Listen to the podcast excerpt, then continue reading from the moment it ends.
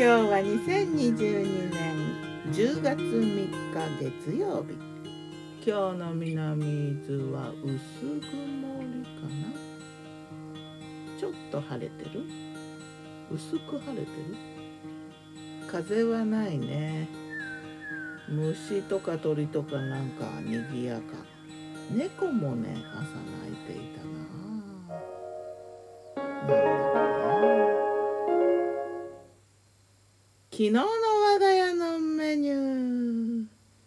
昨日我がメニュー。じゃん昨日の昼はね日曜日日曜ヌードル。最近。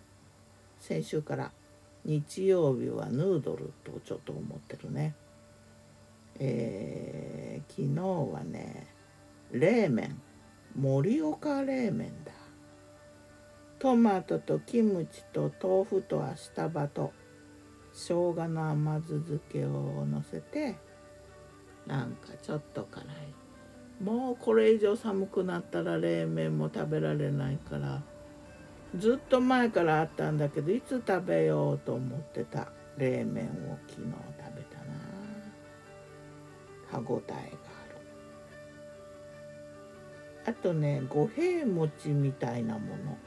うん。ご飯を細長く割り箸につけてうんと味噌とみりんとすりごまと練りごまとくるみも入れて砂糖を入れてそんな甘いナッツの味噌を塗ってこんがり焼いてこんがり焼きすぎてちょっと表面硬いっていう。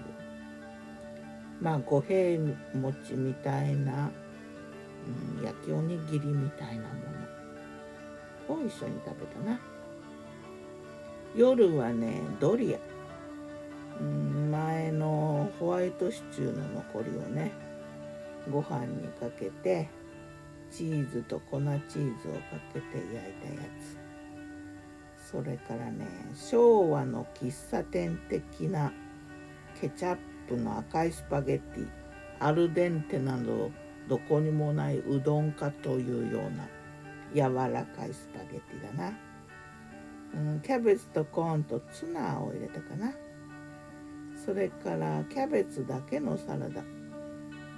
レモン汁とスパイス塩とマヨネーズ。で炭酸水飲んで。ありんごとヨーグルトのドリンクいやドリンクのつもりはなかったけどガーってバーミックスでしたらなんか飲み物になったりんごとヨーグルトの混ぜたやつ。